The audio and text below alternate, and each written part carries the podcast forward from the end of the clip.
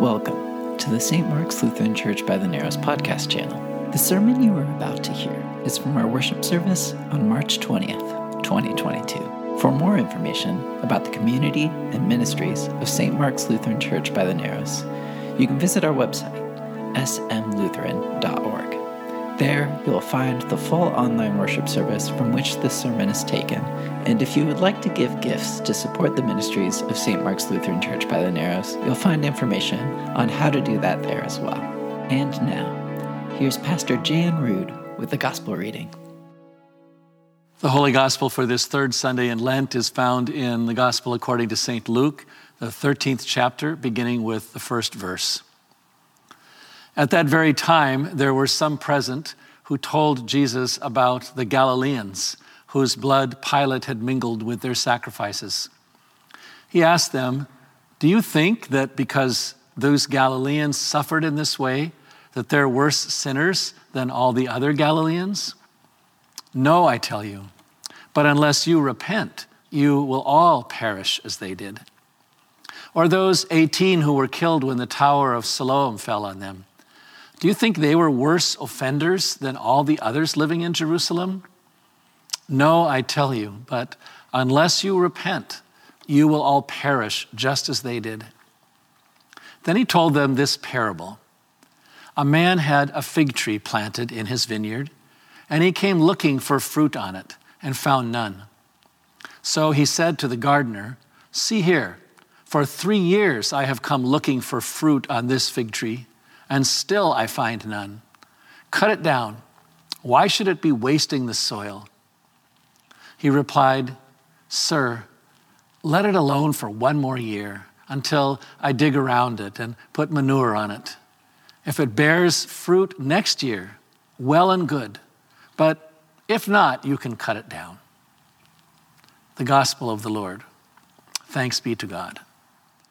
Not long after the global pandemic forced us to discontinue so many aspects of public life that give us joy and fulfillment, I decided that I wanted to add a new tree to our back deck at our home because it just felt like a hopeful thing to do right then. And I went to the nursery really looking for a dogwood. But then when I was there, I saw a lovely peach tree that already had little fuzzy peaches growing on its branches. It was not only beautiful to look at, but I became very enamored with the prospect of harvesting peaches over the summer months. And that first summer, my hope came to fruition. The peaches ripened and they were delicious. And it made me look forward to the next growing season and the next crop of fruit to enjoy. The following spring, things started out very well. Beautiful flowers appeared ahead of most of the other trees in the neighborhood. And then the first leaves started to grow on the tree, along with tiny little peaches. It looked like another productive season. But then the leaves all started to shrivel up and fall off the tree. I did research on what might be happening. I sprayed the leaves with an organic product that was supposed to stop the disease. But to my disappointment, nothing seemed to work. And in a pretty short period of time, the tree lost every leaf, and all of those tiny little peaches beside them also shriveled up and fell off the tree. And that's when I became like the person in the parable we just heard, who had a fig tree planted in his vineyard. He came looking for fruit on it and found none, so he said, Get rid of it. Why should it be wasting the soil?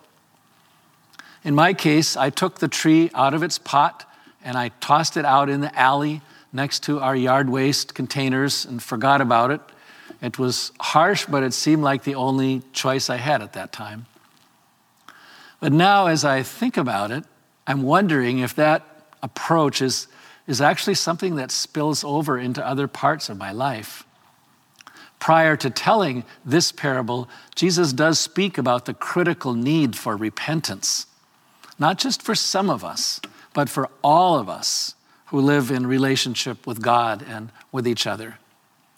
So I wonder how does that call to repentance make its way into my hearing of this parable It's clear from Luke's account of the conversation that preceded the telling of the parable that we human creatures are much more inclined to see other people's need for repentance and not our own.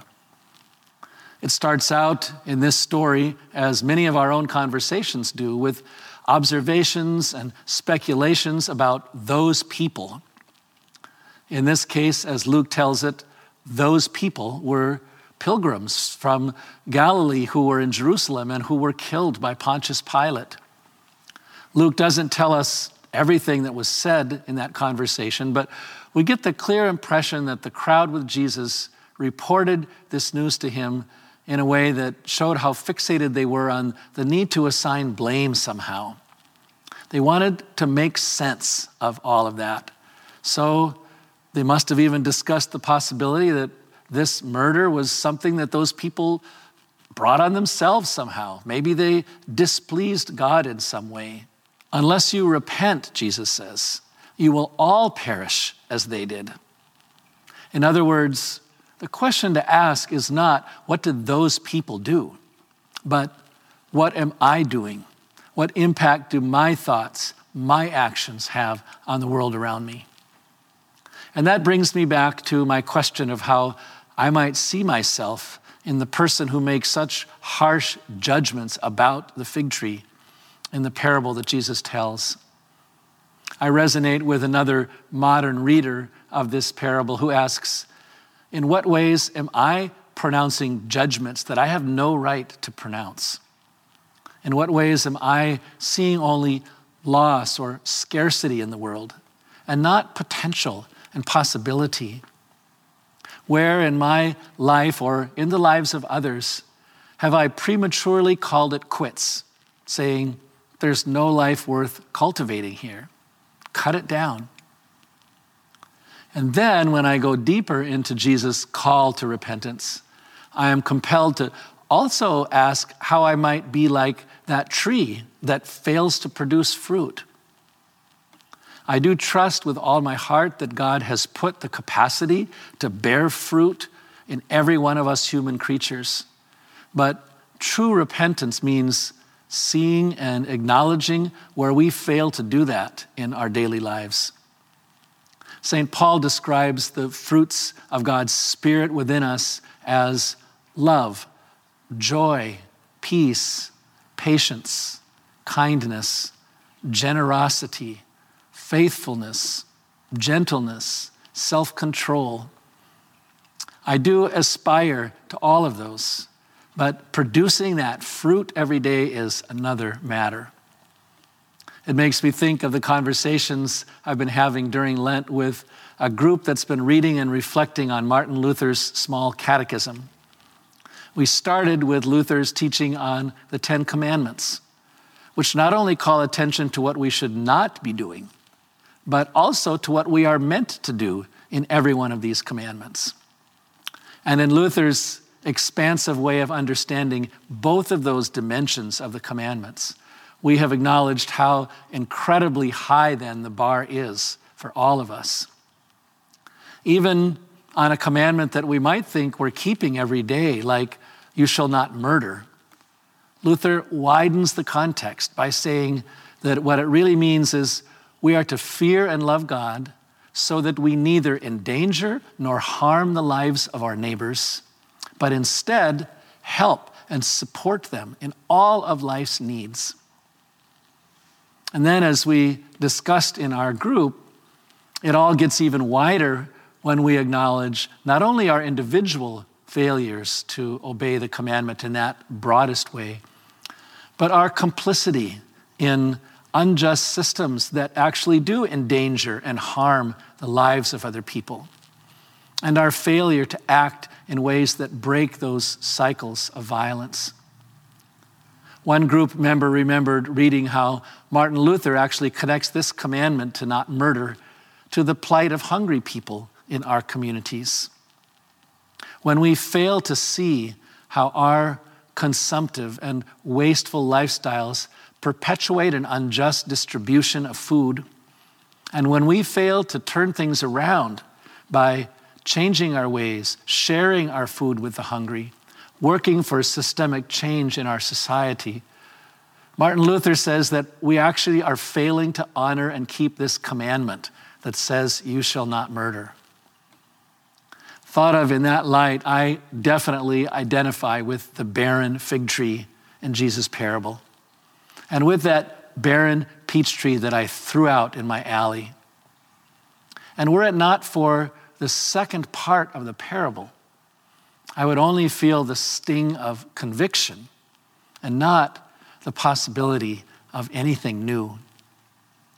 As it turns out, however, the world that Jesus describes in his parable is also one where grace is held out for all of us.